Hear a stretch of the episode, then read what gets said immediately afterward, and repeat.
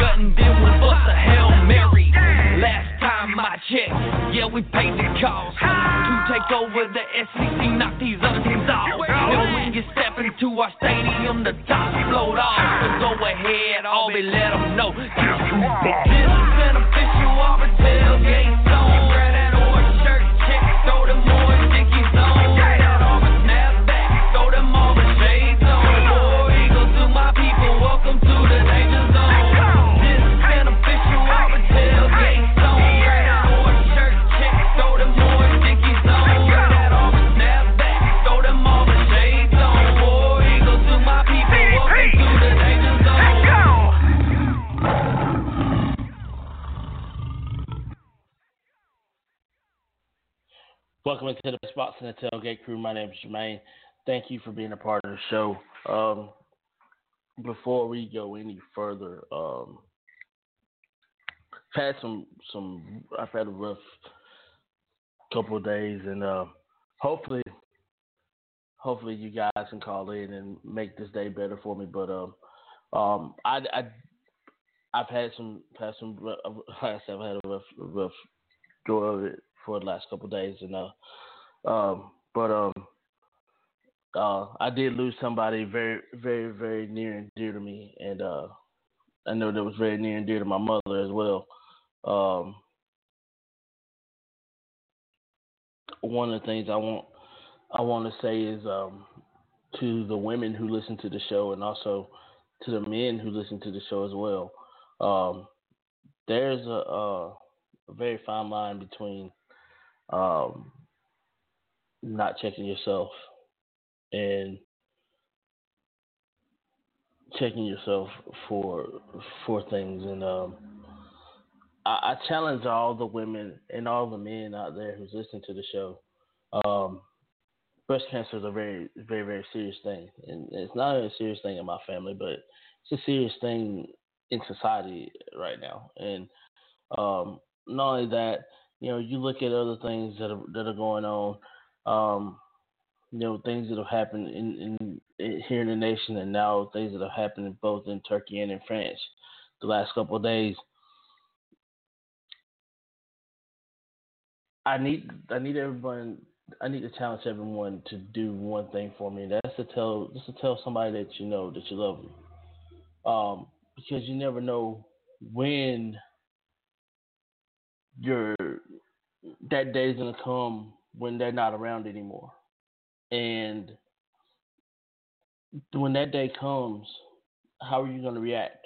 How are you going to see things through? And basically, this is what I'm doing right now. I'm trying to see my way through a lot of things, and and um, hopefully, this will be a good distraction for me for for the next two hours. But um, you know, I'm gonna name off some names, and I don't want you to know, and I want you to listen to what I have to say very, very closely. Um, Sharonda Houston Dawson, Angela Houston, Kendria Daniels, Sharon Jones. These are all very important women in my life. Angela and Sharonda are my sisters. Kendra is my cousin. And we just lost Sharon this past Thursday, this past Wednesday night. You know, cancer is a very, very ugly thing.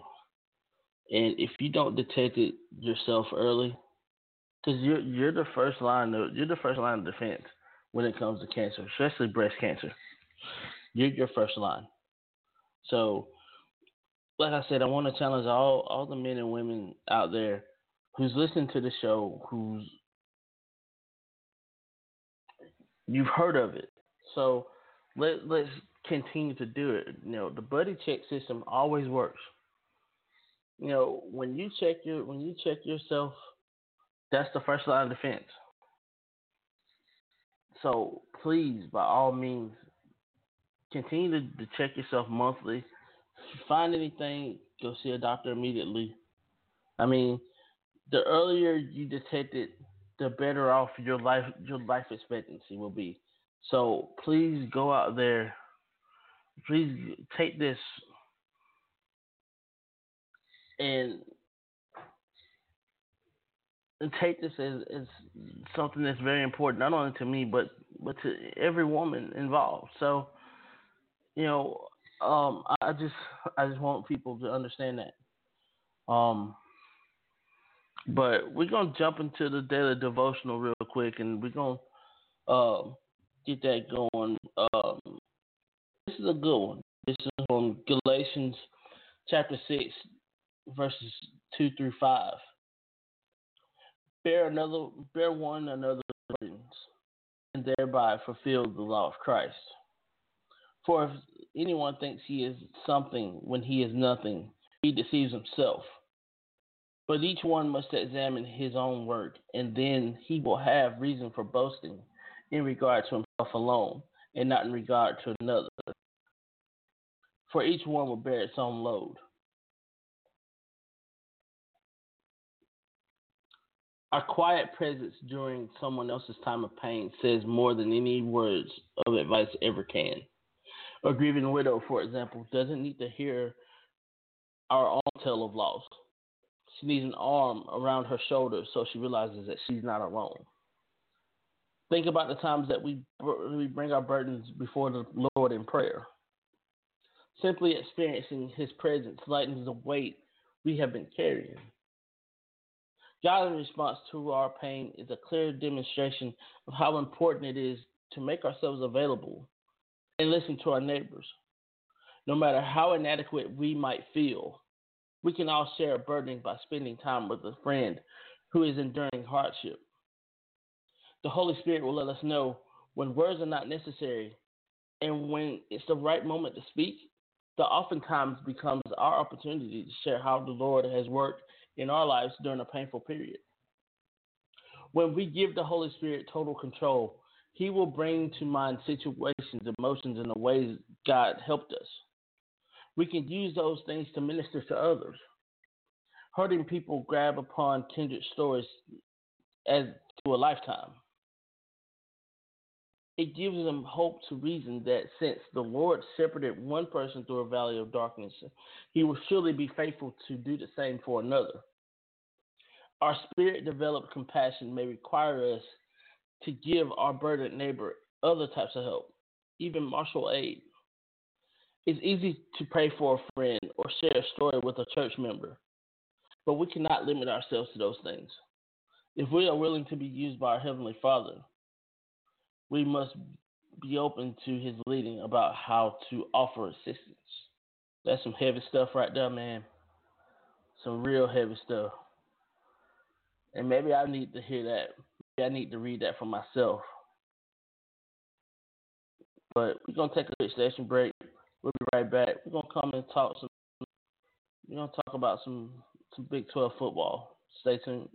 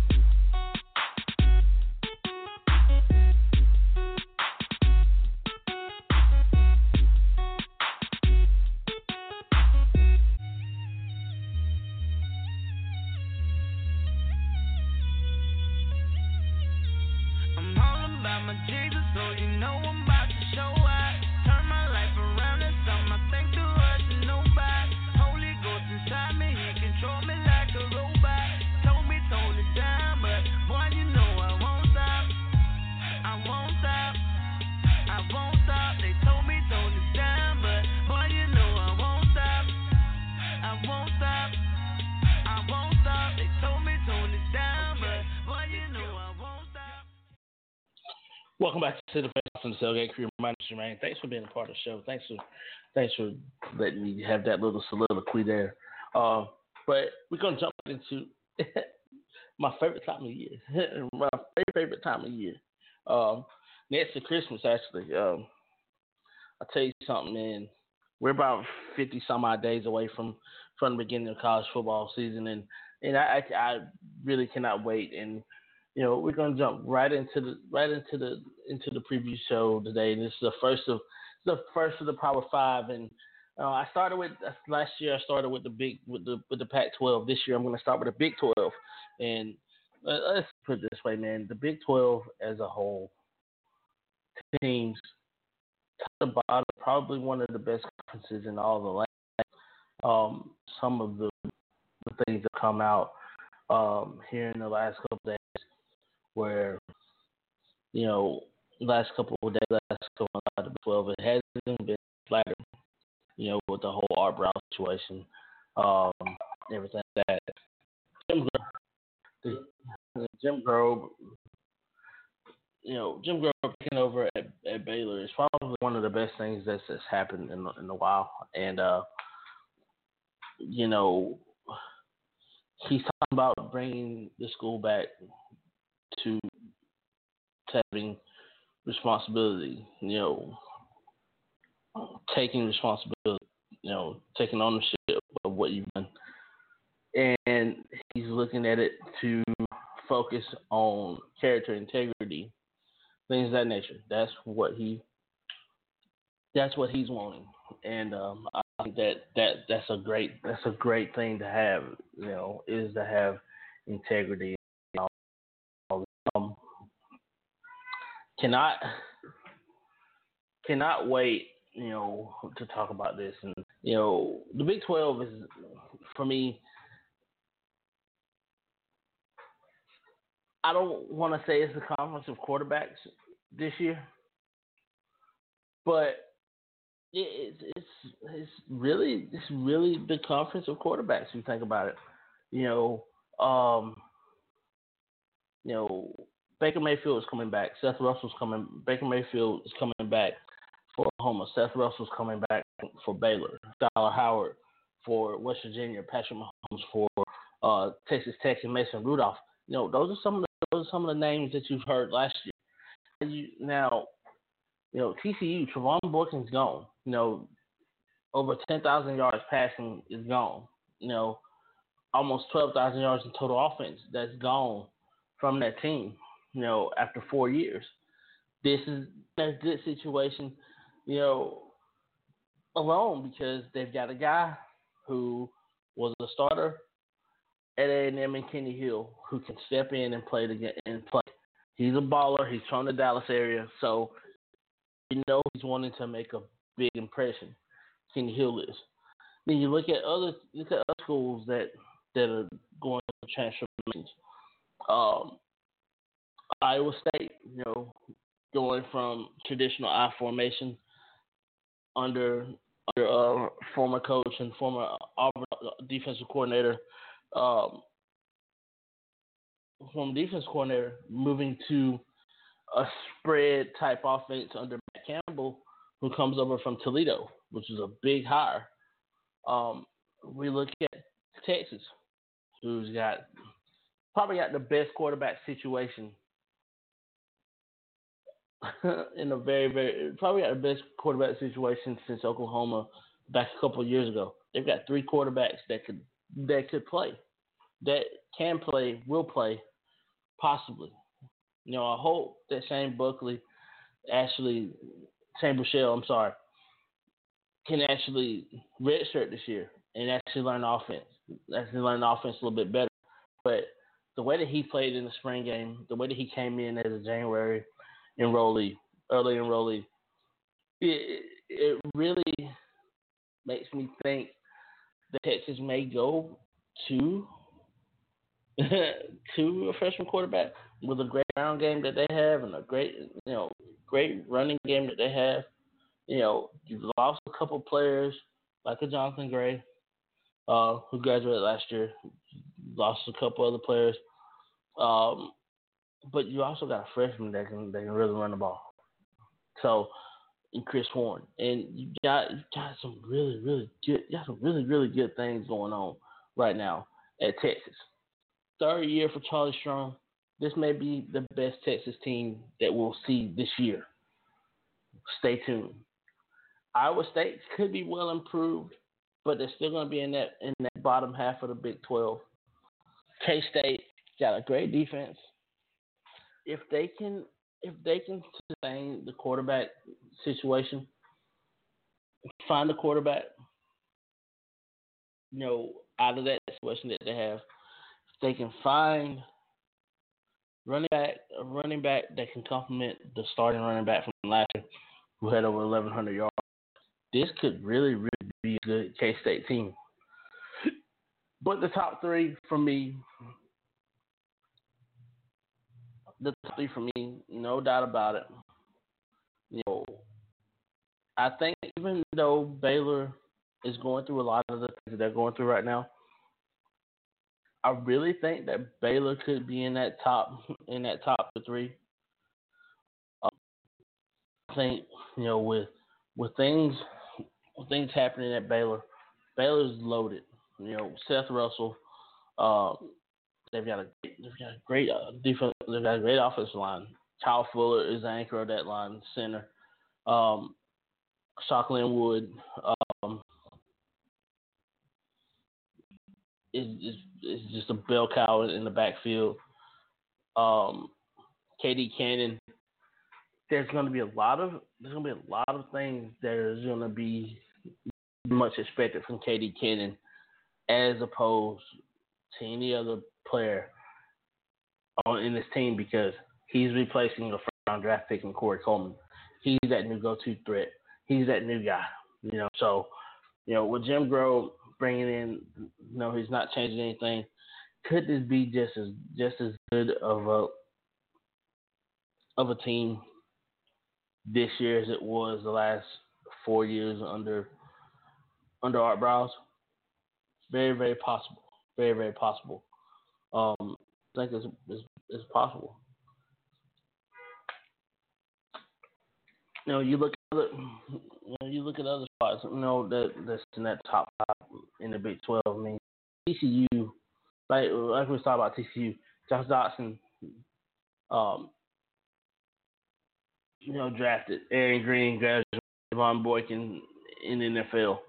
You know,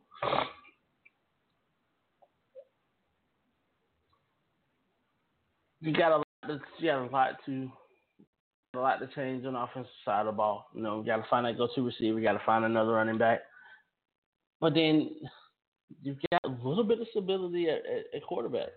You know, you got you got Kenny Hill who who started eight games at A and M. You know, you got you got another quarterback that started a couple games for you when Trevone Boykin was hurt. So you got two quarterbacks there. And then you also have another quarterback that transferred from from another um, from another school that's gonna that's that end up playing as well. The defense, which is which is I think is going to be the strength of TCU this year, as opposed to what it's been the last few years. Will they give up 31 points a game? Probably so. Maybe less, maybe more, but I, I, I'm very, very excited about what TCU has. You look at their look at their schedule. Oklahoma, Tech, and Oklahoma State are amongst the teams that come to that comes to Amon G. Carter this year. So, you know, and they're, they're big teams to play. Not only that, you look at. I mean, we can look at other. We can look at other schools in the Big Twelve that could possibly be surprised. We're, we're talking about a team like a Texas, as, as we talked about before. I mean, but you know, Texas, Texas. You know, we always talk about long shots. Texas is not a long shot, but it's year three under Charlie Strong. You see this team make improvements from year one to year two, year three. I mean, it may not show up in regards to to wins and losses on the field, But the way that this Texas team plays and the way that this Texas team has has shown over the last two years under Charlie Strong, this could be the breakout year. Again, they find defense. They find a defense to spark the offense. They find the offense. Find the quarterback to spark the to spark the to spark the the player the players around them. Get a run, get their running game going as, as well. Get the passing game going as well as having that strong running game. Texas is a dark horse, and I, am going to say this early. Texas is a dark horse. Period. Point blank. Um, I think that's how that's going to happen. Now, you know, we look at look at other teams in the Big 12.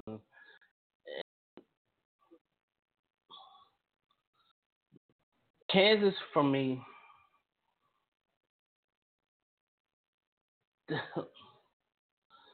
there's a lot of there's a lot of good things that could happen at Kansas. You got some really. I mean, you recruit pretty well in Texas. You recruit pretty well in the Midwest. You get a lot of you get a lot of, of in-state recruits, and you also recruit Kansas City and St. Louis really, really well. But the one thing that really bothers a lot of the, the people around Kansas is that the facilities aren't as up to date for the football program as there is about the basketball program. This is this is what puts Kansas behind the eight ball in regards to recruiting, in regards to getting those players, getting the, the top tier players. You know, you got a good, you got a good, good, good roster around you. Smith, Fish Smithson, who's a safety, who could easily be a could easily be a, a first, second, third round draft pick in 27 in the 2018 2017 draft. Um, you got some really good got some really good offensive, some defensive linemen that you can build upon with Dorance Armstrong Jr., Daniel Wise, you know, and then the linebackers Joe Dineen, who who played very, played very very well. But the thing that really hurt them last year was depth. Very very very very weak depth wise, and when you're having to having to rely on a quarterback like Ryan Willis and your running back, Ke'aun Kinner, on the offensive side. You don't really have much of an offensive line to build upon. This is this is what this is what you have in regards to why you're at the bottom of the conference. Kansas, you know, renovations are being done to to to the football stadium. They've got a new football facility about to go up. Um, possible new apparel deal coming up in the next, the next year so. Um, so I mean, like, there's a lot of things that that are happening positive to Kansas, but David Beaty has to keep that going in the right direction. He has to keep that going in the right direction. You know, move, move forward when we talked about Iowa State, we talked about a lot of things that happened at Iowa State. You know, you lose a guy, you lose a great, you lose a, a good coach, not a great coach, a good coach. But you saw improvement. You didn't see it on the, you didn't see it on on the scoreboard. You didn't see it in, in, in the record, but you saw improvement each of the three years, even though you know they weren't as they they didn't make bowl games. The one thing that a lot of people really talks really talks about is Matt Campbell leaving Toledo, and he's got some really really good pieces to to build upon. You know, Mike Warren, who had almost 1,400 yards last year, Allen Lazard, who was a really really good receiver in a really really bad offense. Um, Joel Lanning, you know, he's still he's still a work in progress. and the offensive line only has one starter left. So you've got a lot of got a lot of moving pieces with the offense that you don't have with the defense. I mean, and then they have probably one of the roughest schedules of all of all the teams, you know, in the Big Twelve, and and um, it makes it it makes it very very difficult for for team like Iowa State to to move forward to press on. Um, I mean, they got in-state rivals Northern Iowa and Iowa to start the season, and Northern Iowa um, from the Missouri Valley Football Conference is probably one of the best football teams next to North Dakota State in that in that league, and they're no pushovers. Aaron Bailey, who was who was a quarterback at, at Illinois, uh, heads that team over there in, in Cedar Rapids, and you know they could come in to Jack Trice and upset Iowa State. I don't. I mean, I can see it happening, but they've got a rough seven weeks. They got a rough first seven weeks of the season. And they're at Iowa for the South. They they open up Big Twelve play at at TCU. They have home games at Baylor. They go to Oklahoma. They go to Stillwater. They have K State at home. They have Oklahoma at home. You know, Kansas Kansas at home, and then the next then the last two games on the road at Texas Tech and at West Virginia. This is probably the toughest road to hoe in regards of scheduling in the Big Twelve. I mean, Iowa State has they they can be competitive in the games. You know, James. They had close losses last year and they did show flashes of flashes of brilliance at times, you know, under Paul Rhoads.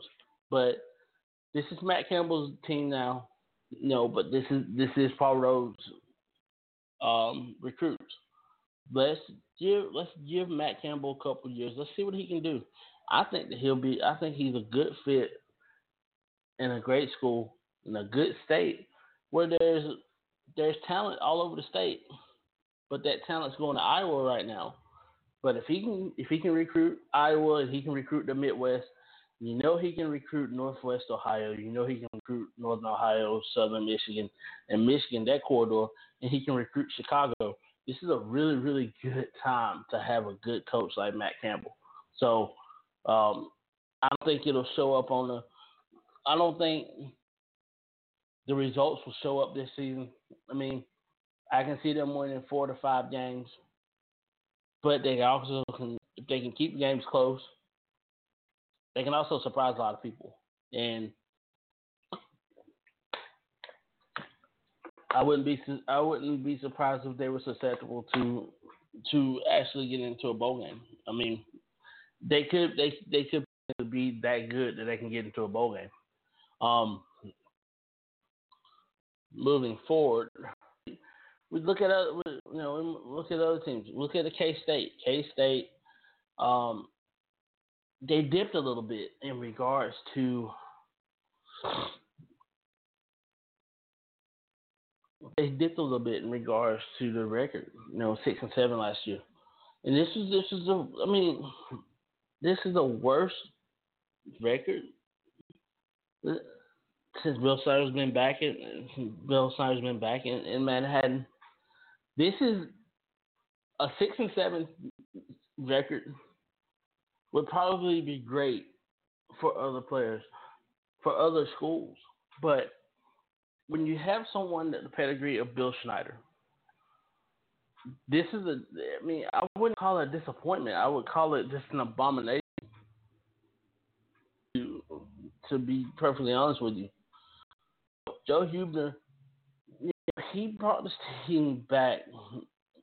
You know, he he brought stability to the to the quarterback position when you lost quarterbacks like Jesse Ertz and Alex Delton, who who got hurt last year really early. Joe Hubener, you know, he was a he's a development case. I mean, didn't play much quarterback in high school. Yeah, he was a quarterback in school. Didn't play much in high school, but you could tell he's got the athleticism. He's got he's got he's got the character to be a quarterback. And I think that You know, do I think that he'll be he'll be starting this year? No, I, I think that it'll revert back to just Jesse Ertz. But don't be surprised that Joe, if Joe Hubener, because of the way he played the last four games of the year, if he gets that that little oomph that he needs to make it to make himself a next level type of guy. I, I think, like I said, I, I really think that, you got a lot of leeway here. You got a good situation with three quarterbacks who can who can play. You got three quarterbacks that do things a little bit different. If they find a running game to complement whatever quarterback they have, this could be a really, really, really Kansas State team. Even though they're returning only 11 starters, this is this is the type of K State team that has shocked and surprised a lot of people by winning 10, 9, 10, 11 games over the course of the 30, 30 plus years that Bill Snyder's been the head coach. So we're looking at we're looking at something that could be built upon. We're looking at a really good team that could be better. You know, you know, no more Cody Whitehair, no more Boston Stevens. You know, those guys on. They're they're in the NFL now. The defense should be the strength as you got you got seven stars back on the on the defense on the defense side of the ball. And then you have a guy like Dante Barnett who a lot of estimations is probably their best defensive player, even though he's a safety. This is a kid who who has had injury after injury after injury, and when he's healthy, he is on. I mean, there's no point, there's no doubt about it. When we look at K State schedule, K State schedule is setting up to be one of one tougher schedule as well. You open up your season at Stanford, and then you have an off week, and then you go eight straight weeks playing you know, you have at Florida Atlantic, Missouri State, but then you jump in the Big 12 play and you got West Virginia, Texas Tech, Oklahoma, Texas, back to back and forth. In in, in that, you're at West Virginia, you're home to Texas Tech, at Oklahoma, and you're home to Texas. This could that Texas, the Texas K State game could be the barometer game for them in regards to Big 12 play because you could see a Texas team who could potentially be four and two going into that game. Uh, three and three, four and two going into that game. I I really feel like this is a high barometer game. This could be that game to get you either Alamo Bowl or to to the Alamo Bowl or to um, or to the heart of table. This is how close these two teams are in regards to bowl selection. This, this could be this this could be that game that gets you over the hump, whether you get a five million dollar payday or you get a two million dollar payday. So, you know, this could be a really really tough team for K State to play. This could be a really really soft team to play, but knowing Charlie Strong and that Texas team, knowing Bob Stoops and that Oklahoma team, man, you you got some you got some hard games back to back, four weeks back to back. That's you're just basically running a gauntlet, and then you know you have you, you're at Iowa State, and then you you're home to Oklahoma State again. Another big barometer game, you know, because you don't know what you're going to get from Oklahoma State you know, even though they've got a returning quarterback in Mason Rudolph, we'll, we'll talk about Oklahoma State later, but you don't know what kind of defense is going to show up for, for Oklahoma State from any given Saturday, and that this is probably one of the times that we're talking about. This this could be one of those one of those things where K State can strike when the iron's hot.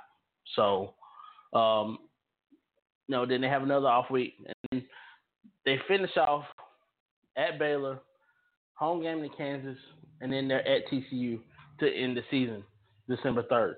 This is a this this again can be a big a big game. Can do I see K State winning seven eight games?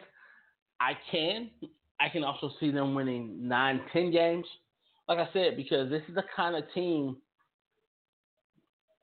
that gen- that traditionally you don't think will have that kind of that kind of team because they have so many so little starters coming back. This is traditionally where where Bill Snyder brings out the best in his teams. So this, this is this is one of those things where this could be a good thing. It could also be a bad thing, a blessing. I, mean, I can, like I said, I can see K State winning five, six games, going six and six again. I can see them winning seven, eight games. I can see them winning nine, ten games. This is just one of those K State teams. If you just look at look at the performances that they've had after they've had subpar seasons in, in their in their eyes, the eight and five, the seven six records. I mean, go back and look. I mean, this is traditionally when they strike, and, and um, I think there's going to be very, a very, very good, good schedule for for this. Now, now forward again, and you know, we'll, we'll skip Texas. I'll go back to Texas, but know, I think that there's two dark horses in the Big Twelve excuse me, there could be three dark horses in the Big 12. I mean, let, let's just put it this way. Tech, for me, you know, they go went from a, a, a eight and five year to four and eight the year before. Know, eight and five year the first year, four and eight last year, four and eight 2014, seven and six last year, I'm telling you, man. Seven and six for Texas Tech could have easily been nine and three, ten and two, eleven and one. I mean, this this this group of players, they they they so remind me of a Mike Leach led Texas Tech team because they got so much heart, they got so much determination. You know, they will throw the ball all over the yard, but what they will do different from from what from what from what Leach did there is that they will run the ball. I mean, you had a thirteen hundred yard rusher last year. I mean, if I'm not mistaken, you had a thirteen hundred yard rusher at Texas Tech. That's unheard of.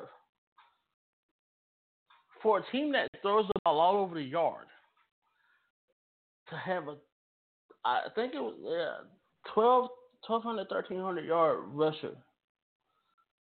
And then you have a quarterback that's a dual threat quarterback that can actually spin it in Patrick Mahomes. You you don't see you don't see that very often. You, you you don't see that very often. Where Patrick Mahomes had almost five thousand yards passing last year. He had forty six hundred yards passing. Uh, he had another another 400, 500 yards on the ground. He had almost five thousand yards of total offense himself last year. He was third in the nation in, in, in passing yards. This is a, this is an underrated Patrick Mahomes who's giving up baseball. I mean, if you if you don't know the Mahomes name, the Mahomes name, you know, his father Pat played for the Twins for a number of years, was a closer, was a starter. Patrick Mahomes was just as good a baseball player as he was a football player. Um, was actually on scholarship as a baseball player at Texas Tech, not a football player. So let let let's keep this in perspective here. He was a baseball. He has a baseball scholarship at Texas Tech. He's no longer playing baseball. But since he's under that that scholarship, he counts he now counts toward football. And the extra scholarship that you had for baseball at Texas Tech goes back. So now they have so now they have you know, 85 now at, at Tech as opposed to 82, 83 because you had other dual threat players. You had other players that were under, under scholarship with other with other parts of the program. Track had a track guy, had had a track guy, had two track guys, and Mahomes who was a baseball guy. So now that you have those guys have moved on, you know, DeAndre Washington moved on, 1,300 yard rusher last year. Jakeem Grant was the number one target for, for Patrick Mahomes. Now you have now you have some other players that that are step, that are going to step up, and and I'm telling you, out on the plains of Texas, this could be this could be one of those one of those seasons, a, a lot like a lot like 2008 for. I mean, this could be a lot like 2008 um, in regards to to Texas Tech. You know, going 11 and two, going to a going to a big ball game. You know, they've got some big games coming. They got some some other season matchups. They got a really good Arizona State team coming up. We'll talk about Arizona State coming up in the next couple weeks. But you got a really good Stephen F. Austin team last year. Made it to the FC, it made it to the FCS playoffs. Lost in the first round. It's a really good Stephen F. Austin team from the Piney Woods. Um, if you don't know what the Piney Woods is, go Google it. but um, from the Piney Woods region of Texas, um, you got a really good Louisiana Tech team who's going to be looking for a new quarterback to replace Jeff Driskel. If you don't know, don't remember who Jeff Driskel is, just remember Florida, him getting hurt. So you need to know. You know, you got home games against K State, TCU, Oklahoma State, and Iowa State. You know, you still got to go on the road to Oklahoma. You still got to go on the road to Texas. You still got to go on the road to Baylor. But at Baylor, because that that's a neutral site game. this could be one of the best neutral site games in all of in all of FCS, in all of FBS. This could be one of the best games of the year because you're going to see two high-powered offenses. You're going to see two quarterbacks who, like I said, will throw it all over the yard. You will see you'll see things that are so different from each one of these teams, from each one of these teams that you that you just you just want to be there. You just want to sit in your chair, or if you're at a tailgate at another game, say for instance the Iron Bowl, uh, you know, so to speak. This is one of those nights that you just want you just want to be there because this is gonna be a special. Watching Baylor and Texas State play because they could put up 900 yards apiece they're gonna put up 80 points. You know, over under uh, the over under for for that game is, is 130 points. I mean, there's no doubt about it. Texas Tech Baylor is gonna be one of the better, better games of the year, but we'll we'll talk about that later. Now,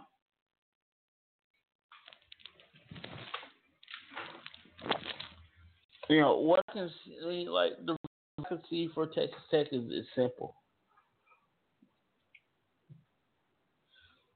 if they can find a defense that doesn't give up 40 plus points a game like they did last year, if they can if they can find more points to put on the board and find the defense to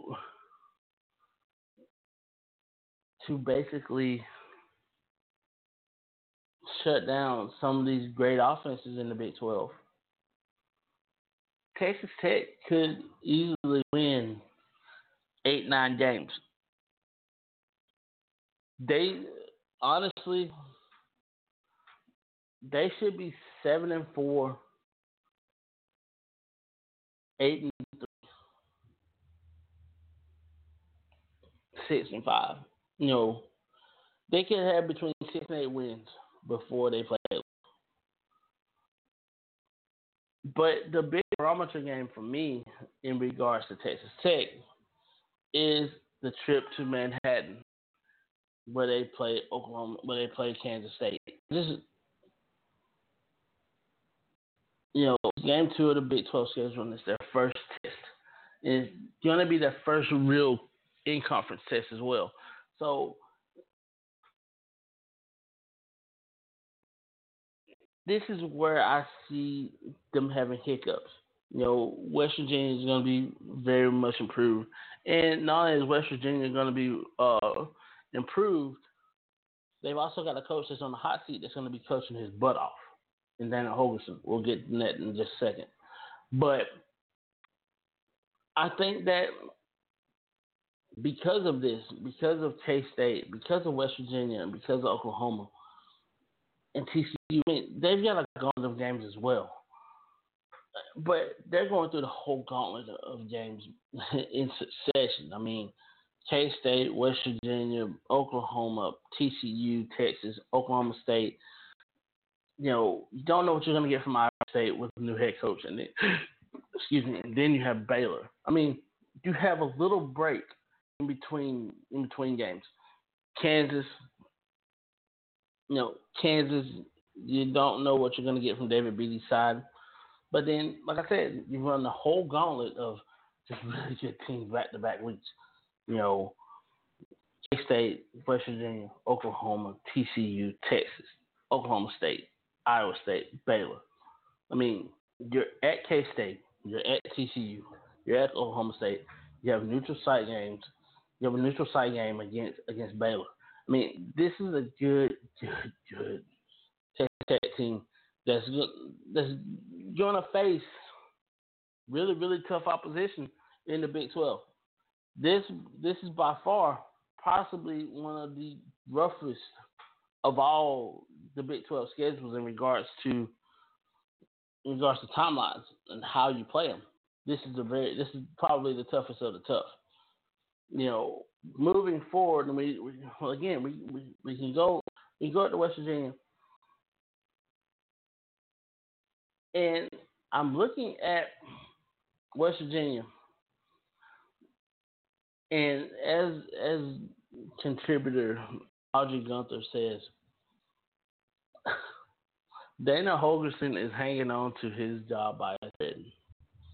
And not only is he hanging on to his job by a thread, but he's actually making things very, very, very difficult for himself. Um, you know, this year he's got Skylar Howard. Next year he'll have Will Grier.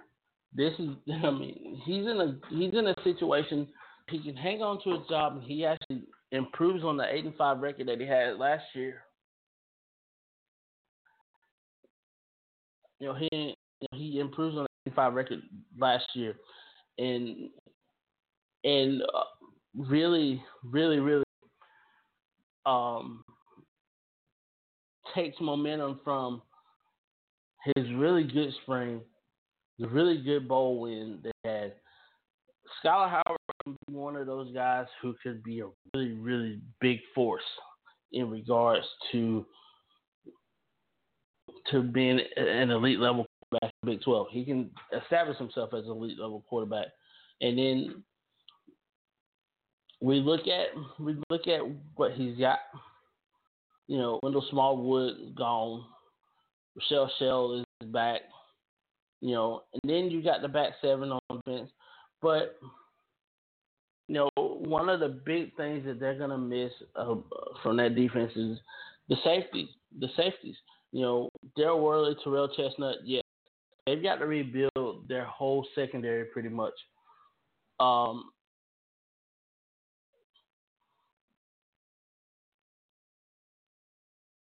you know, you gotta find you gotta find a leader at linebacker because Kwiatkoski's gone. Worley and Chestnut are gone. Um, you know, the hard hitting safety, Karl Joseph, he's gone. So you, you've got a lot to build defensively. You've got something to build offensively, but if you can find receivers that can step in and play as well as they've been playing, then, then you're gonna hear some rumblings coming from West Virginia. I really believe that, and mark my words, this is a good, good, this is a really good West Virginia team. The the results probably haven't haven't been there, but this is a good West Virginia team. You know, even though I, I know there's a lot of the a lot of the the faithful don't like Dana Holgorsen in West Virginia, but this could be a really really good good team. Um, I mean, you look at that schedule. This is a difficult schedule as well. They're non they're non they're non conference schedule. I mean, you've got an improving Missouri team with Drew Lock and and new offense coordinator Josh Heupel. We're getting to Missouri in a couple weeks. Youngstown State, who's coached by Bo Pelini, um, they're off week, and then you got BYU. Yeah, BYU and Landover, and then you jump right into Big Twelve play after that. I mean, with K State at home, and you know, and then again the gauntlet starts. You know, you got a little bit of a break. You got a little bit of a break between some of the big boys, but you know, West Virginia at Tech, home to TCU, at Oklahoma State, you know, Kansas at home, at Texas, Oklahoma at home, at Iowa State, at home to Baylor. This is a this is a this is a it's not a nightmare of a schedule because of the way that the schedule has broken down for them. They don't face the top five in the Big Twelve, top to bottom as of yet. Like like like Texas does, or like um like K State does, like like like a lot of the teams do. You know, they don't play a gauntlet of games. They've actually got a little bit of a break between because you got Iowa State in between Oklahoma State. You got Kansas between Oklahoma State and Texas, and then you got Iowa State between Oklahoma and Baylor. But then again, I mean, like I said, you don't know what Kansas team's gonna show up. You don't you don't know what kind of Iowa State what Iowa State team's gonna show up because of new head coach. So it just really depends on how well Dana Holgorsen can get this team to play. You've got great special teams. You've got, you've got really good special teams. You know, they're, they're replacing punter. They've got to replace Karl Joseph. They've got to replace, you know, two, uh, they've got to replace three of their four secondary. They got to replace a great, a great linebacker in, in Kwiatkoski. So this is a this is a really, really tough schedule for Virginia. But if they can do a quick rebuild on the defense, I can't see them going anywhere but up. Um, and being a dark horse in the Big Twelve. Um, just I just really can't see them doing anything else. Now, you know, we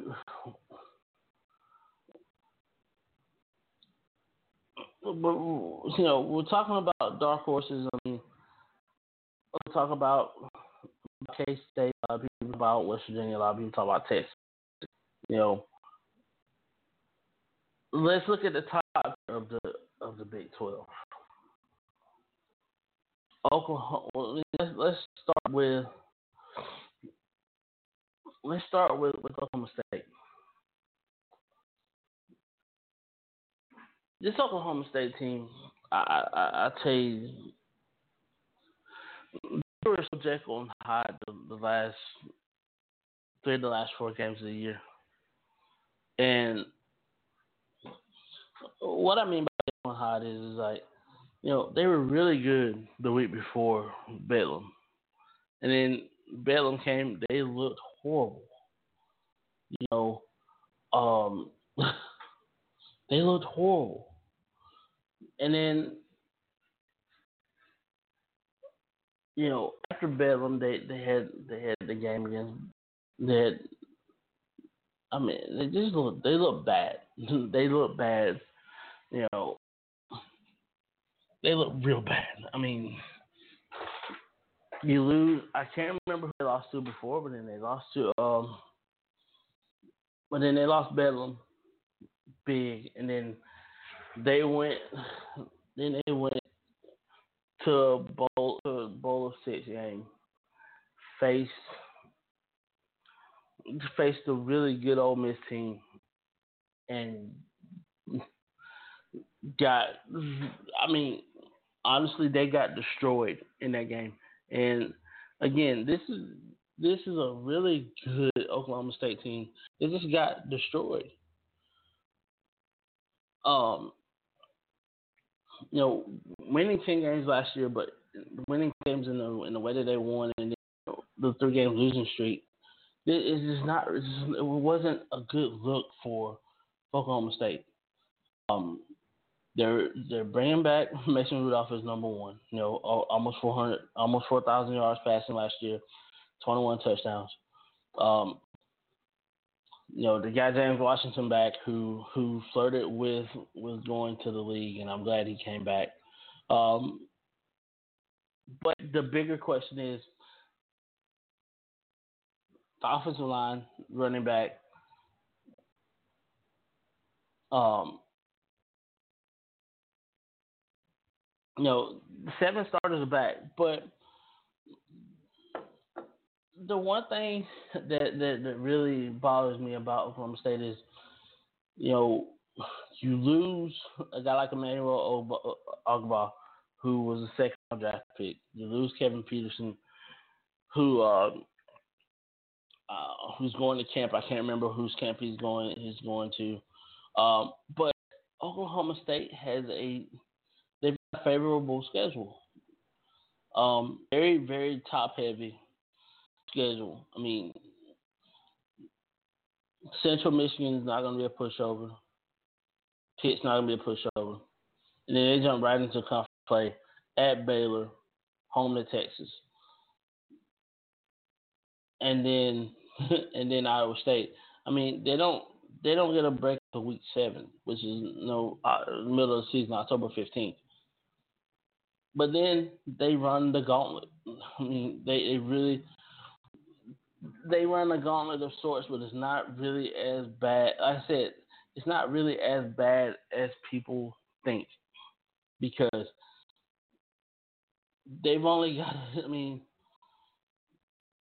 they've got to go on the road three times, but home games against Texas, Texas Tech, and West Virginia. This this helps them out a lot because of the travel, but at the same time, same token, they've got to go to Baylor, they've got to go to TCU, they've got to go to Oklahoma, and they've got to go to K State. That this could be this could be one of those circle the wagons type deals. I mean, you're gonna be facing a you're gonna be facing a really good Texas team a week before they play Oklahoma in the Red River Shootout.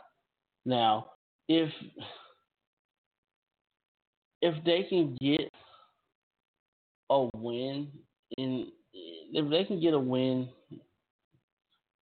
in the first few if they can get at least two wins out of out of the first three Big Twelve games, I don't see any other way that Oklahoma State won't, won't win the, the the rest.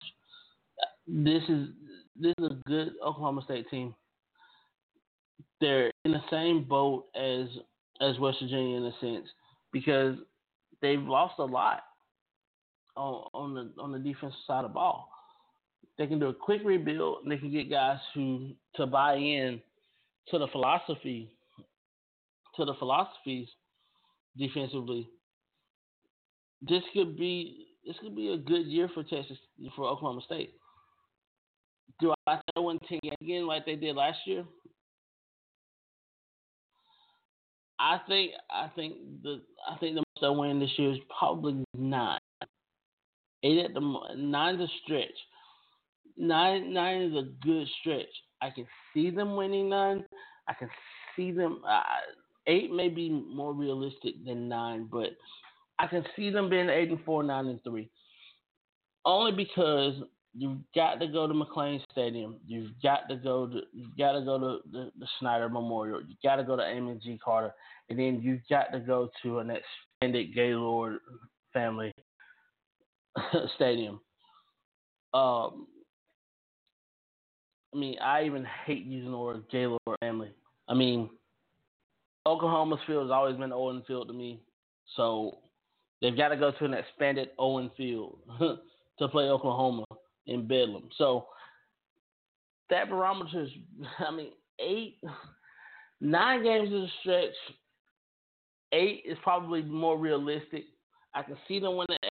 I can even see them going seven and I can even see them going seven and five with this kind of schedule. I mean, you don't know what you're gonna get because you don't know the status of James Conner. Will he will he play this season or will he not play this season? That's yet to be seen. Pittsburgh's got to find a quarterback. So, but Central Michigan, Southeast Louisiana, those are good teams. Those are good teams. One's a FBS school, one's a FCS school, one's a MAC school. You know, you, you never know what you're going to find in the MAC. So, um, in that regard, but it's so. This is such a difficult thing to, to talk about, especially with Oklahoma State, because if they don't rebuild the way that they should defensively, you're looking at a seven win team. They can get the guys together, like again, like I said, to buy into the philosophy, the defensive philosophy, then you should have no problems whatsoever getting that eight to nine win platform. um, to the eight nine wins. Do I think that they win more than more than more than eight nine games? Not with this schedule. Not with the schedule. Even though even though the big boys are spread out throughout the schedule, Oklahoma State still they still have to get the and find some other weapons on the offensive side of the ball. If they can find they can find another receiver to go with James Washington, they're gonna be just fine. They're gonna be just fine. So, but we're gonna take a quick session break. We'll be right back. We're gonna talk. We're gonna talk more about, more about the Big Twelve, and then I'll give you my I'll give you my predictions on who'll win the, the Big Twelve. Give you my predictions on who'll be the player of the year, and who are some of the players to look for. So, y'all tuned, and we'll be right back.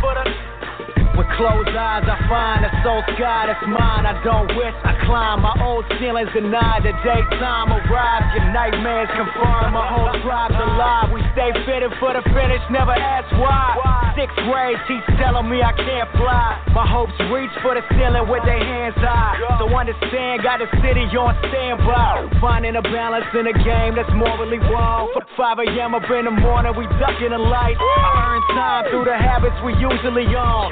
Saving up, had to spend it on nothing that's right. That's a hell of a night. The drink swimming, the aim bringing the same thing. Your mind locking, the lames rocking the same plane. The bed swinging, the Z's clinging the same dream. Uh, a low limit, what the frame brings. low limit, what the frame brings. We up late again, plotting on the same thing. Same thing. Low limit, what the frame brings. We up late as hell, plotting on the same thing. Go. But hold up, let them picture this. No pills, it's still limitless. Recouping the true essence, the legends who passed on live forever while we reminisce. True precision, I give forever and never miss. Signature sound like signing down on a dotted with. Seeing signs of you clown rappers on common shit. Trading in your word for green faces and diamond whips. Copping medallions while my people starve. I think the public getting blind to what honesty is.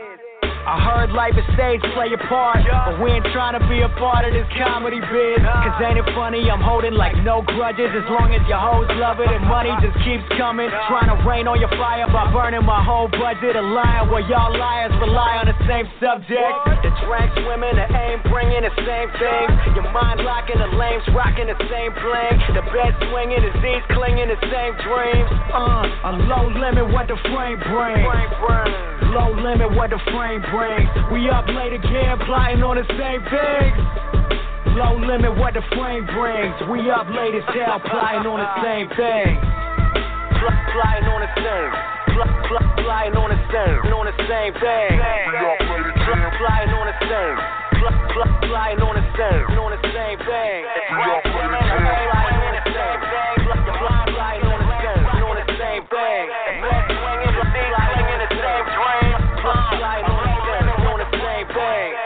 A low limit what the frame brings.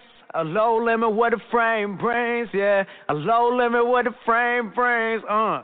Up plotting on the same things, yeah. I'm about to get a choir in here. Plotting on the same things. We just plotting on the same things, yeah. Still corny. Plotting on the same things. We up late as hell, plotting on the same things.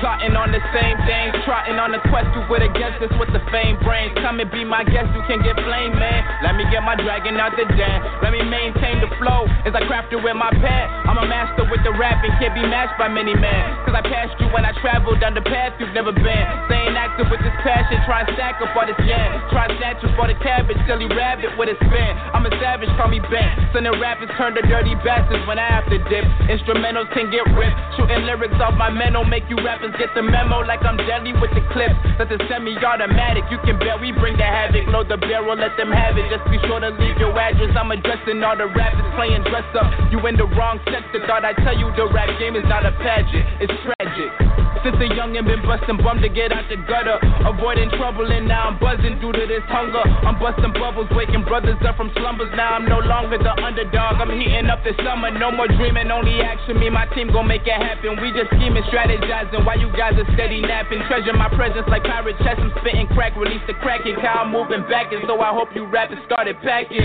Hey.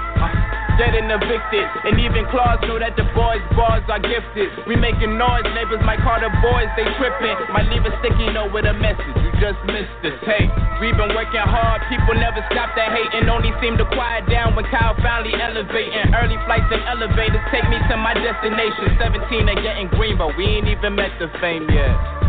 Bent. It's too much money here. I mean, nobody should be hitting lotto for 36 million and we got people starving in the streets. That is not idealistic. That's just real. That is just stupid. There's no way Michael Jackson should have, or whoever Jackson, should have a million thousand, druple billion dollars and then there's people starving. There's no way. There's no way that these people should own planes and their people don't have houses, apartments, shacks, drawers, pants. I know you're rich. I know you got $40 billion, but can you just keep it to one house? You only need one house. And if you only got two kids, can you just keep it to two rooms? I mean, why have 52 rooms and you know there's somebody with no room? It just don't make sense to me. It don't.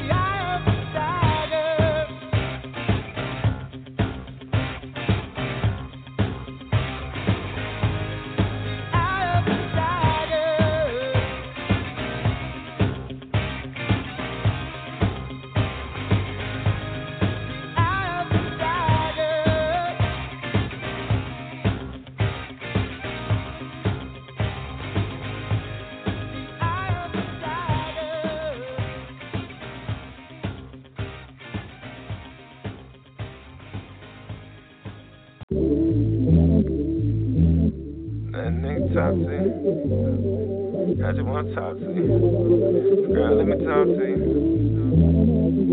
I just wanna talk to you. I just wanna talk to you. Yeah. let me talk to you. Baby looking good, rockin' red bottom. Pussy so good, give your heart problems. Flying sex state, she ain't nothing like a bitch. She in love with me, got sippin' lean, not pitch. I'm fucking good, leave the lights on. My love, do you ever dream of making love to a rich nigga? I'm stroke right, this sex pictures. Blame it on the liquor, girl, I gotta lick. You either laying with me or you playing with me. In other words, baby, are you fucking with me? I just wanna know if you fucking with me. Let Nick know, cause I really feel you. Got me Amazon, girl, what's up with you? I just wanna talk to you, girl, about the future. I put water in my chain, now I'm way, way cooler. I'ma get you high in the planet she never seen. Pull up in shit she never seen. I just wanna talk to you, girl, let me talk to you. Nothing like a little baby girl, let me talk to you. Baby girl, let me talk to you. Baby girl, let me talk to you. I just wanna talk to you. I just wanna talk to Put you. your phone on the wall with me. Phone on the wall with me. I never phone with none of these lanes. Young nigga really get it. Young nigga really get it. G5 to the west side. On rock, got a nigga high. Rather have a million see the sky. you European diamond cause I'm Damn. I just wanna talk to you, girl, about the future. I put water in my chain, now I'm way, way cooler. I'ma get you higher than the planet you ain't never seen. Pull up in the shit you ain't never seen. I just wanna talk to you. Nothing like the lead, baby girl, let me talk to you. Smoking on some shit from the west side. I'ma get you higher than the east side. Bullin' with the niggas on the right side. I'm the type nigga that'll keep right. Pull up at the red light. I'ma drop top of the hair right. She ain't nothing like them other bitch. She fell in love with a real nigga. All the dribble got me fucking with her. Baby girl, no, I'm fucking with her. Talk to you, girl, about the future. I put water in my chain, now way, way cooler. I'ma get you higher than the planet she never seen. Pull up in shit ain't never seen. I just wanna talk to you, girl, let me talk to you. Nothing like the last baby girl, let me talk to you. Baby girl, let me talk to you. Baby girl, let me talk to you. I just wanna talk to you. I just wanna talk to Put you. your phone on the wall with me. Phone on the wall with me. I never phone with none of these lanes. Young nigga really get it. Young nigga really get it. G5 to the west side. On rock, got a nigga high. Rather have a million see the sky. European diamond cause I'm Damn. Red bottom slipping, she my Cinderella. Magic City G5, shout about whatever. She focused by getting in, not worry about you bitches. A vision on paper, no time for the haters. Shots on dead, baby girl, turn up with me. Once you gon' turn up with me, 95 check, got me ballin' like PD. Orlando, my city, let's get it, we livin'. We gon' make a movie, no matinee. Kim K, Ray J. Way before Kanye. Into my city, we fuckin' till Monday. Put your phone down and walk with me. Molly got me geek, want to talk to me. Run the game like 2K. But with a shot it a long way. to Talk to the girl about the future. I put water in my chain, I'm way, way cooler. I'ma get you higher than the planet she never seen. Pull up in the shit you ain't never seen. I just wanna talk to you, girl, let me talk to you. Nothing like the last baby girl, let me talk to you. Baby girl, let me talk to you. Baby girl, let me talk to you. I just wanna talk to you. I just wanna talk to you. Put your phone on the wall with me. Phone on the wall with me. I never phone with none of these lanes. Young nigga really get it. Young nigga really get it. G5 to the west side. On rock, got a nigga high. Rather have a million see the sky. European diamond cause I'm Damn.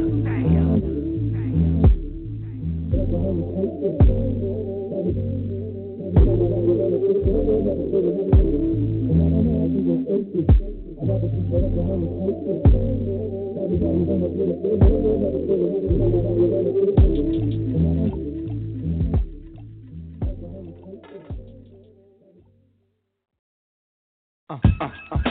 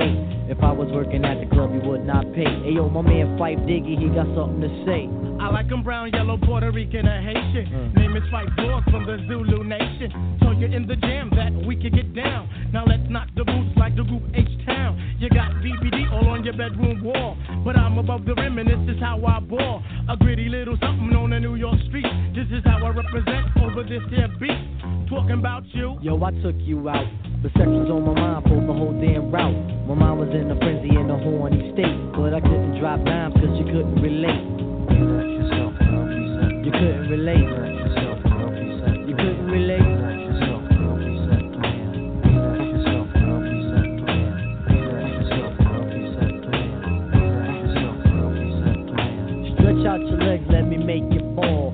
Drive you insane, drive you up the wall. Staring at your dome piece, very strong. Stronger than pride, stronger than Teflon. Take you on the Ave and you buy me links. Now I want a pound of until it stinks. You could be my mama and I'll be your boy. Original rude boy, never am I coy. You could be a shorty in my ill convoy. Not to come across as a thug or a hood. Whoa. But hun, you got the goods, like Madeline Wood. By the way, my name's Malik, the five foot freak. They say we get together by the end of the week. Simply said no, label me a. I said, how you figure? My friends tell me so. I hate when silly groupies wanna run their yacht. Word to God, hun, I don't get down like that. I'll have you weak in the knees that you can hardly speak. Or we could do like Uncle Ella swinging F in my Jeep. Keep it on the down, yo, we keep it discreet. See, I'm not the type of kid to have my biz in the street. Mom don't approve, then I'll just be low. Let me take the little man from inside the boat. Let me hit it from the back, girl, I won't catch a hernia off on your couch, now you got Siemens furniture. Shy, he fight for the extra P. Stacy Beetle, PJ, and my man LG. They know the ass jack is really so on ice. The character is of man, never ever a mic.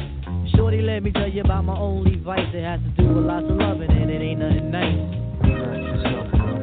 It ain't nothing nice.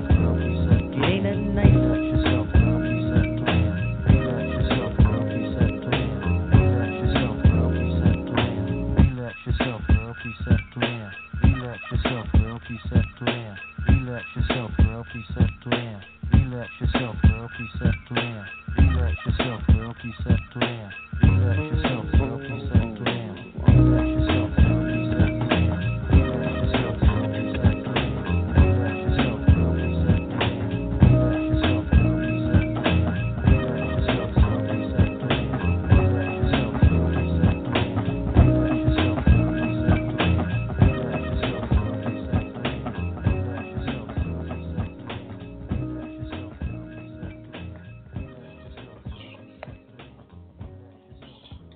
to the Press Box and the Tailgate Crew. My name is Jermaine. Thanks for being part of the show. Domain is in the building. We're in the press box, and like I said, we're going over some. We're going going through the preview, starting the preview today. The Big Twelve is today. Next week, next week, next week, uh, is to be determined. nah, the serious. Next week is uh, next week we're gonna talk about um we're gonna we're gonna hit everybody up. We're gonna go Big Ten next week and uh talk some Big Ten football and and just break it down to gritty because there's a lot of a lot of changes, a lot of leeway that's going that's going down in the Big Ten. So we'll talk about the Big Ten next week. Um, also, probably uh, hopefully uh, next week we can have Scott Smith uh, part of the show. We'll we'll start the recruit of the week and and uh, and uh, and that nature. So y'all tune with us and uh, and everything. So, but we're gonna jump right back into the into the nitty gritty that is the Big Twelve and and uh, you know we, we talk about you know we're talking about some of the top some of the top teams in the Big Twelve and um, the last two teams we're going to talk today. Um, Baylor and Oklahoma. Um, Baylor, as, you know, just just a mess over there in Waco, and and um, you know, God willing, that that whole situation works itself out. Um, they're almost assured if if Penn State got got you know probation for as many years as they did and, and lost all the scholarships they did, I don't see why why Baylor wouldn't get the same. Now, before we even go any further in regards to to uh, it's one of the things. It's one thing that I want I want to point out, and I, I, I really don't care what you may think of Joe and what he may uh what he may have meant to you as a, as a as a coach, as a player, this, that, the third. This is this is what my thing is. The guy's dead. You're vilifying a guy who quote lot of people say quote he knew about what was going on with Jerry Sandusky. Okay, the report has said that has said nothing about him. People who have testified against him. I mean, and and this is a guy who's a John Doe. Okay, he he is too.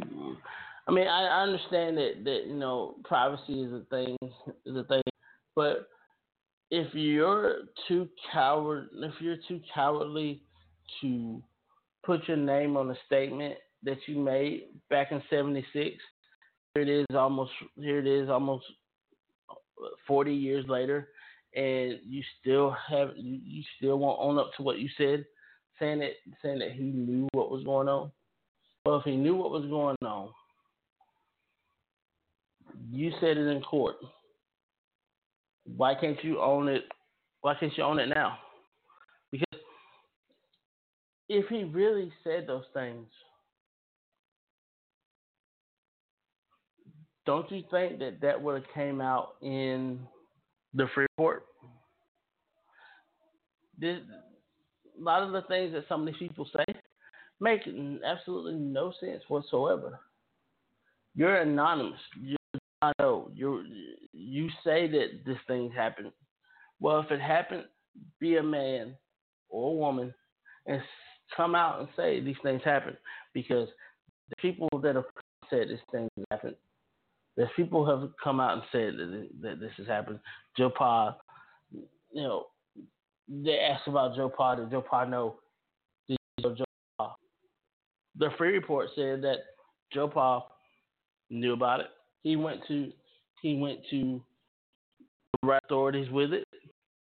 He went to the school chancellor, who did nothing. So before you sit up here and you try to vilify Joe Paterno, think about what you've heard in the past. Think about what you've what you've heard come out of other people's mouths in regards to this, because this is not fair to a guy who has been who's been vilified throughout, been fired for something that really had nothing to do with him. Because they say he normally knew. But the Freeh report actually vindicated him. So either A, you're you're an advocate for just keeping crap going, or B, you're siding with some with somebody or something that a doesn't have a name or face, and b until he comes out and says it, there's no credibility to me. Period. That's all I'm gonna say about that. Now, getting back to getting back to uh, the Big Twelve football. Baylor, like I said, the, the whole situation in Baylor with Art Briles is this is really, really hard. Is Jim Grobe a one and done guy at Baylor? Can see. Let, let's think about what Jim Grobe's done at private schools, private institutions. At Ohio, he did a pretty good job at Ohio. Left Ohio, come to Wake Forest, made Wake Forest relevant. 11 win seasons, three years, uh, 10 plus win seasons, three years in a row, which was never done in the history of Wake Forest football. Give me Riley Skinner, folk hero, Sam Swank, he had some really, really good recruits. Now,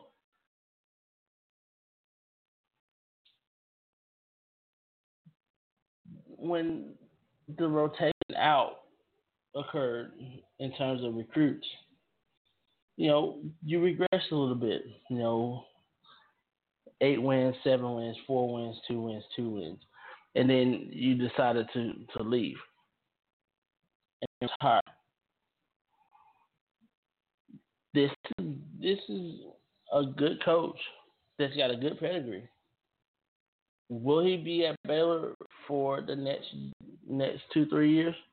I don't know. Will they will they bring in another coach? Will they bring in a coach that's that's similar to what Briles was? Very interesting to know. You know, a lot of people are saying that, you know, it's Gus Malzahn's job once he gets fired from Auburn. Question is, Gus Malzahn going to get fired from Auburn? We'll talk about that in the next couple weeks with the SEC. But we're looking at a team that has a lot of firepower on both sides of the ball. You know, KD Cannon, again, we've, we've talked about KD Cannon uh, in the beginning of the show, you know, and Corey Coleman. Shotgun was back. Seth Russell was back. You know, you lose a guy like Jarrett Stidham, who decided to to go ahead and to go ahead and and then you know you lose on the defense side of the ball. You lose Shawn Oakman, Jamal Palmer, Andrew, Andrew, Andrew Bill, Beau Blackshear, and Xavier Howard, who all either got drafted or have signed deals to go to camp with the clubs, with, with NFL clubs. Um, you know, this is a quick rebuild for for Baylor because they've got depth on both sides of both sides of, of, the uh, of the line, offensively and defensively. Seth Russell, if he's healthy, is going to be just an outstanding quarterback.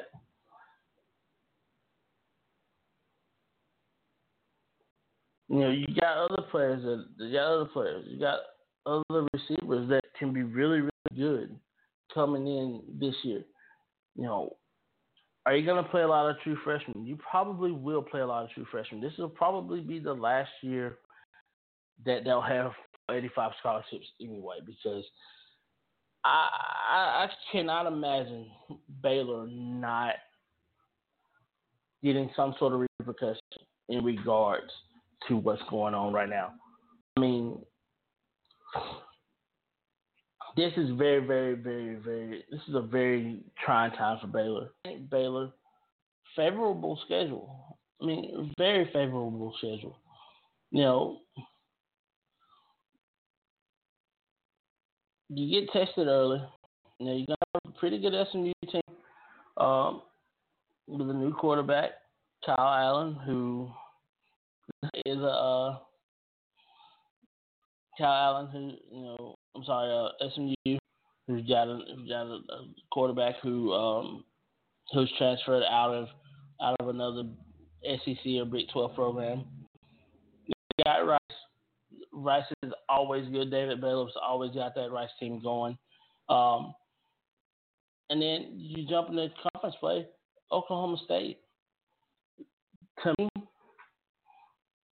Oklahoma State, Iowa State, Kansas, no, you have off week sandwiched between Kansas to the Kansas game. You have Iowa State off week, Kansas off week, and then you go through the gauntlet of six straight games against. I mean, favorable schedule because it's not so favorable the schedule, but you've got Oklahoma, Oklahoma State at home. You have TCU at home. You have Kansas State at home, which is which is really big in regards to um, the crowd noise and momentum that that can be shifted. But you've got to go to Texas. You've got to go to Oklahoma. You've got to go to Tech, and, you've got Texas Tech at at um. You got Texas Tech in in AT&T, you know AT&T Stadium, and then you're and then you go to Morgantown to end the season. This is this is a little bit different from what West Virginia's going through, where you know is much middle of the schedule that's that's heavy. Baylor has a back heavy schedule that help them get into the playoffs, help them, you know, that could possibly help them get into the playoffs, possibly help them go forward with the season. Now, Baylor can win 10, 11 games with this schedule. It's quite possible with the depth that they have. It is very much possible. But the question marks remain at quarterback, the depth that the depth on, on your defensive line, and your secondary because you lost a couple guys out of your secondary as well. Um, so if they can do, if they can find guys to, I won't say plug in, but guys who will ownership of those positions, this is going to be a really good Baylor team because they don't lose much on the offensive side of the ball.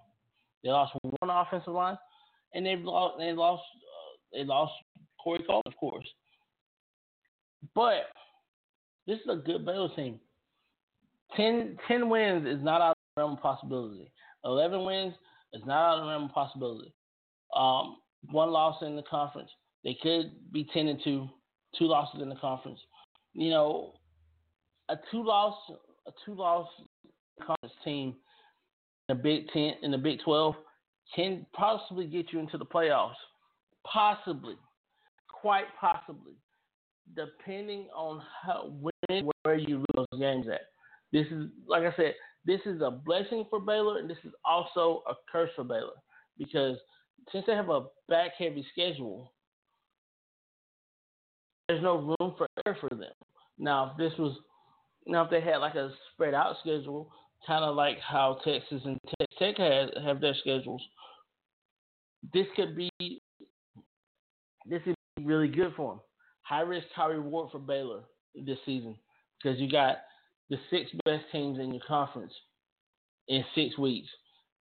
From the um, the last week Halloween weekend, all the way up until the weekend until championship Saturday. So this is a, this is a really really this is a really really back heavy, difficult, rough schedule for Baylor. Now, moving to Oklahoma, and Oklahoma, I, I, will tell you like this: eight and five in 2014. You get rid of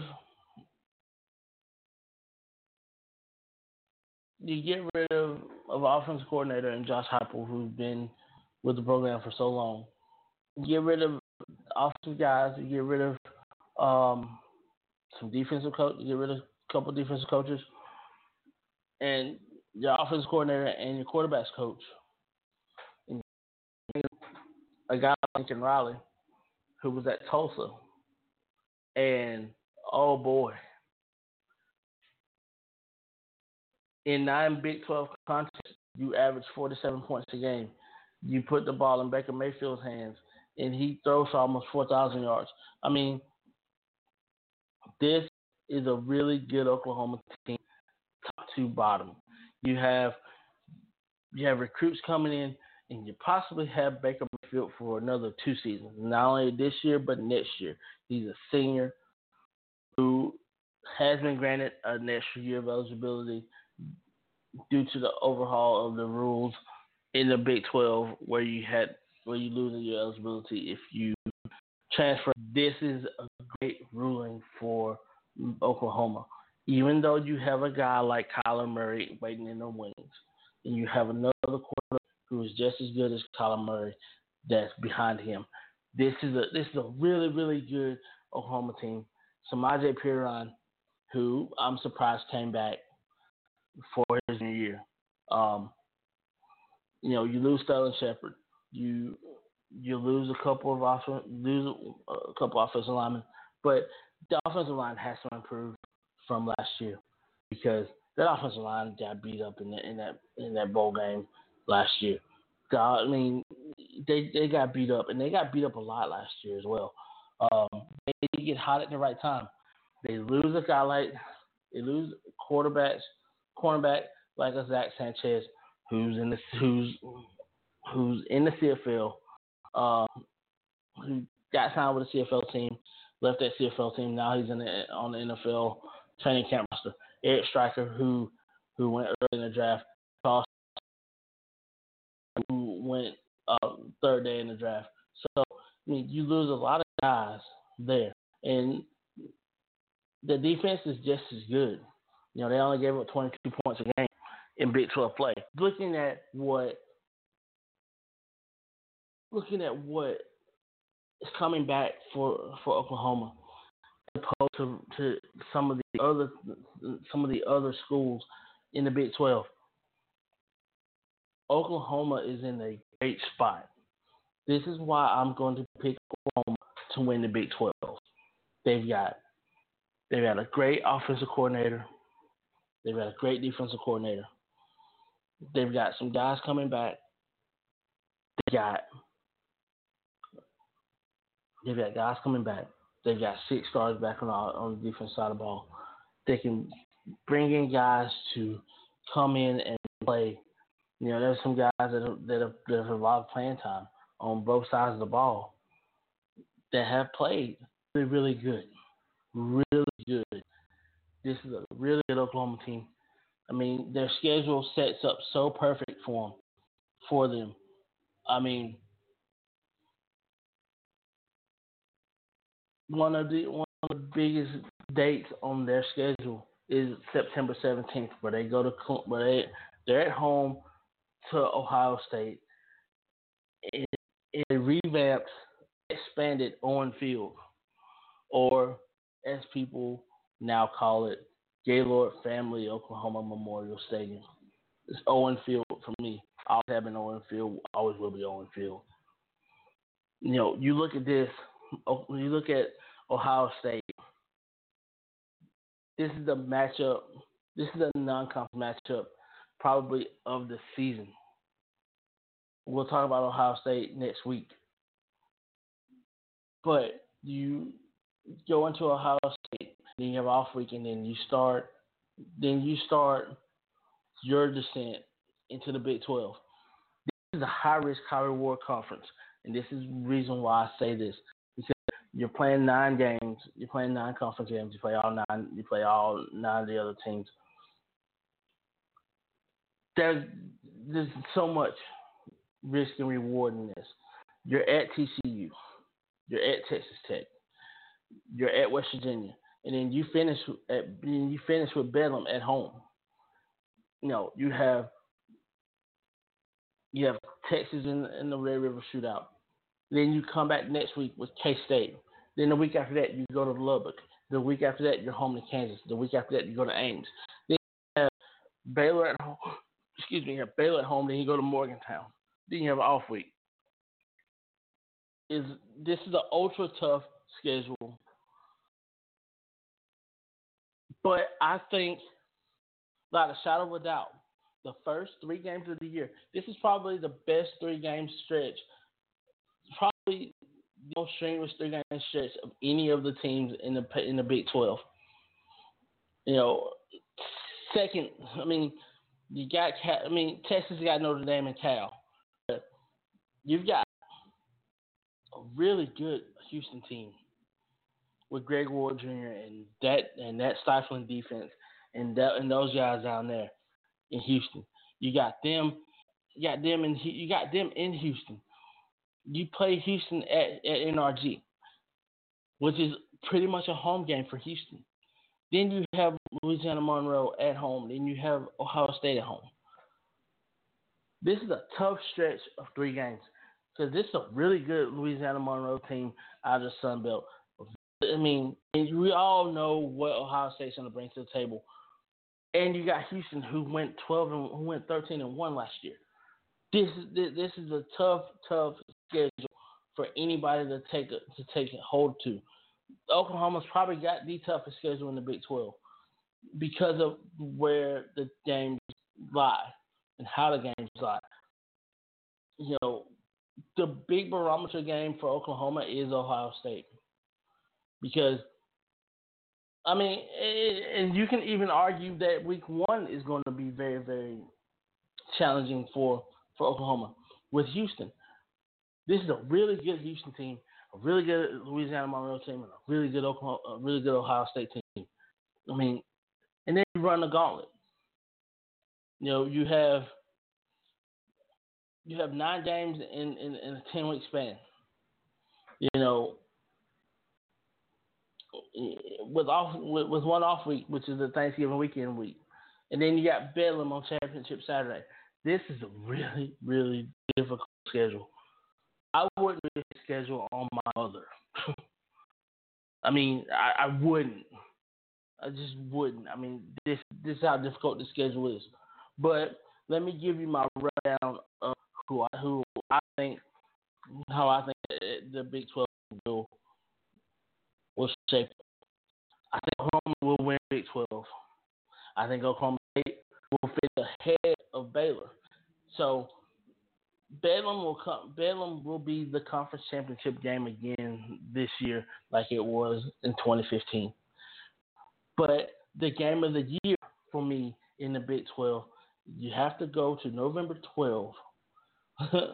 November 12 is probably the weekend of all weekends of the Big 12 because you got teams that I mean the big the big games in the Big 12 on November 12th. Baylor, Oklahoma. Um, Baylor, Oklahoma. Oklahoma State, Texas Tech. Texas, West Virginia. This is a this is the showcase. I think November 12th could be the showcase week for the Big Ten, for the Big 12 as a whole, because of who you have playing on those day, on those days. This is a big, big, it's a big, big time for the Big 12. Mark your calendars, November 12th, game of the year, 12, Baylor at Oklahoma, and quite frankly, I cannot wait for that week for that weekend because that's actually my birthday weekend. So big weekend that weekend. I mean, you have other games that weekend as well. Um, Georgia Auburn. Um, Auburn that weekend. I mean, there's a lot of big time games that are, that are going to be on November 12th.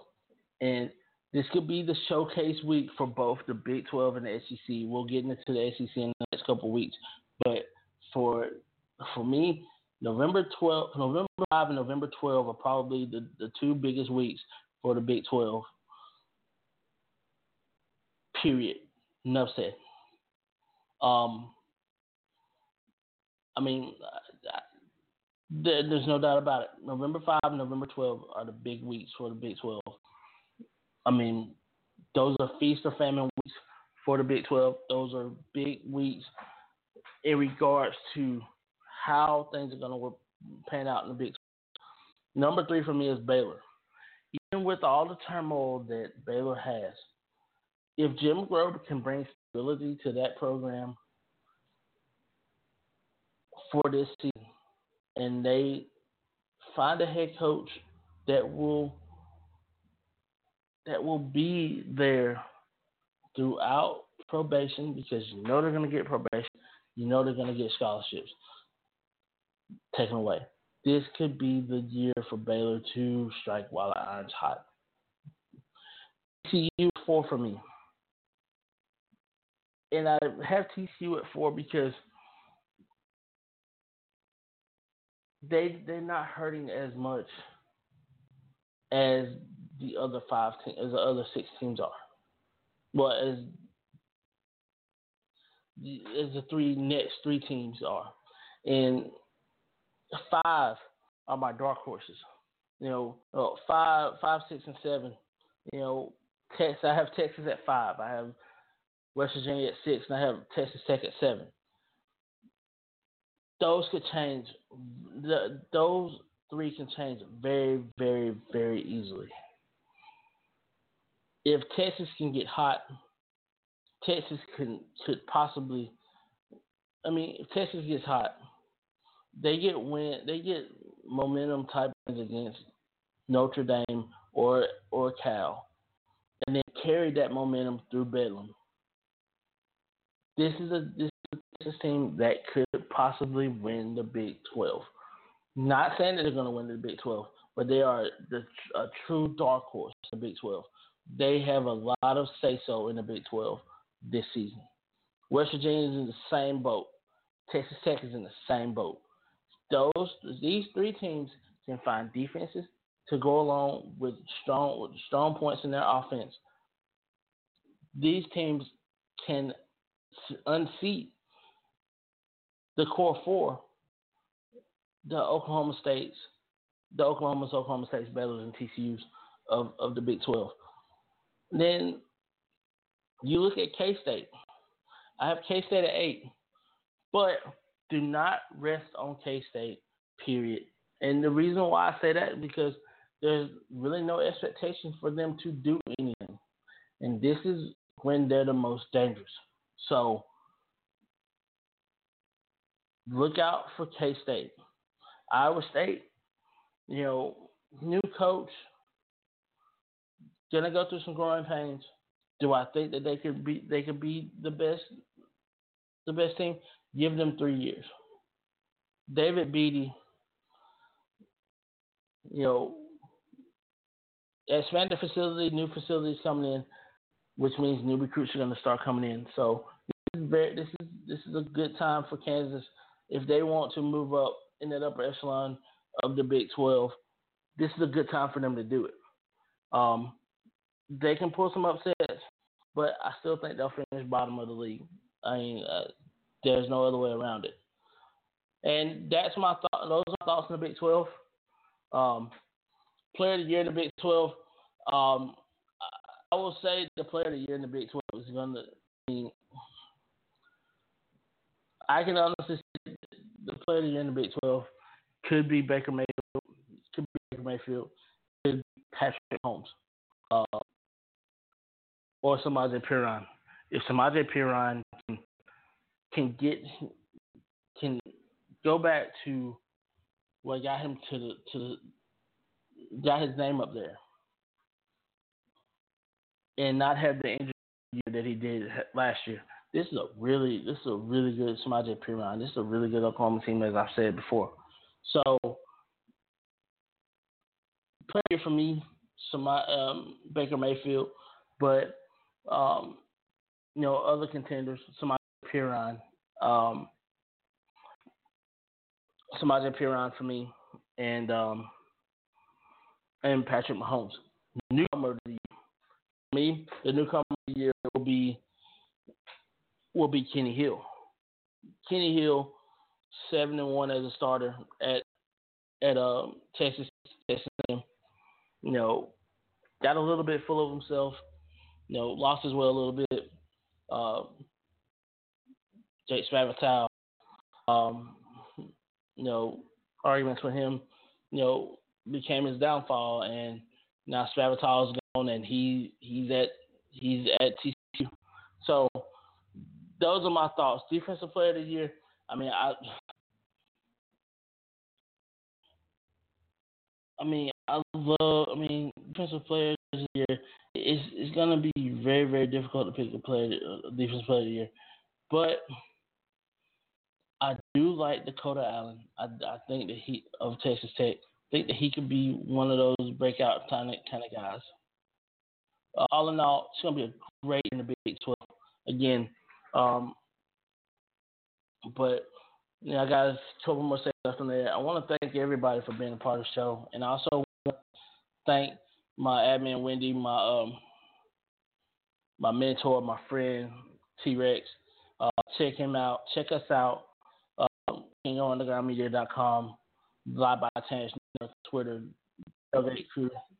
Tailgate Crew on Twitter, uh, Mr. Kid Retro. Check out Turntable Thursdays.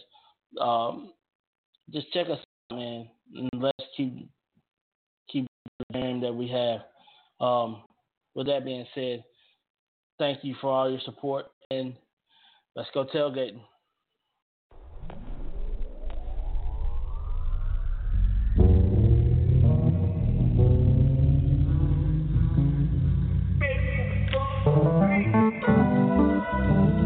Yeah, man. Hey, yo, T, I think, uh, I think we can keep this one slow. Make it easy to ride to. Yeah. You know, sometimes I look around and I think, like, maybe I am out here on my own. Yeah. Gotta find something. Oh, I can't? But I can try, right? yeah. Well, what then? You know that ain't so bad.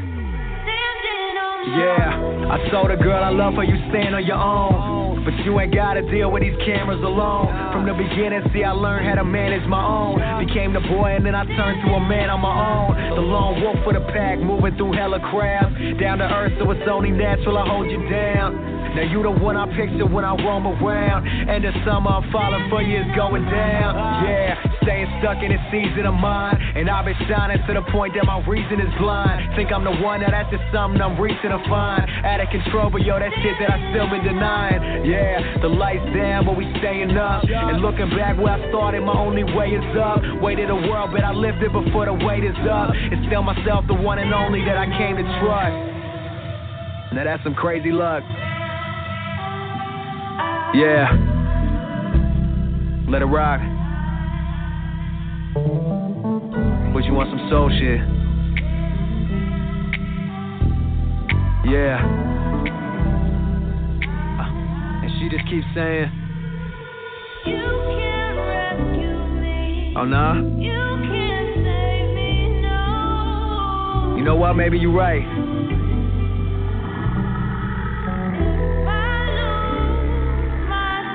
Well, what you gonna do? Yeah. Yeah. I never really thought realistic. Cause when it comes to my vision, man, only I can see it. Said only I can reach it. And I'm just praying by the time that I'm gone, I'll be hearing spirits so you can hear this. Yeah, what these rappers stuck on the same product. Tell them forget it, ain't hard to tell that they ain't got it. Simple and plain, I'ma leave this world with my name on it. Knowing it's easy to hate the plane when you ain't on it. It, whipping through the horizon. My time is something better than it's ever been. They call me Wolfie from how I'm flying on hella biz. Hip hop's alive and I'm here to show you the evidence. Back to the wall where I started back in the day. I was pushing maximum effort and pulling minimum weight. Trying to show the others around me that I can stand on my own. Now I swear I'm afraid of nothing. I'm screaming after the phone while I'm busy pulling my fam up an animal. How I ran up the standards of how we live it. It's funny they pull the camera to picture how I'ma get it when years I've been in my zone. And it just how I started by killing this on my own? My word is my bond. And I'm just out on my own.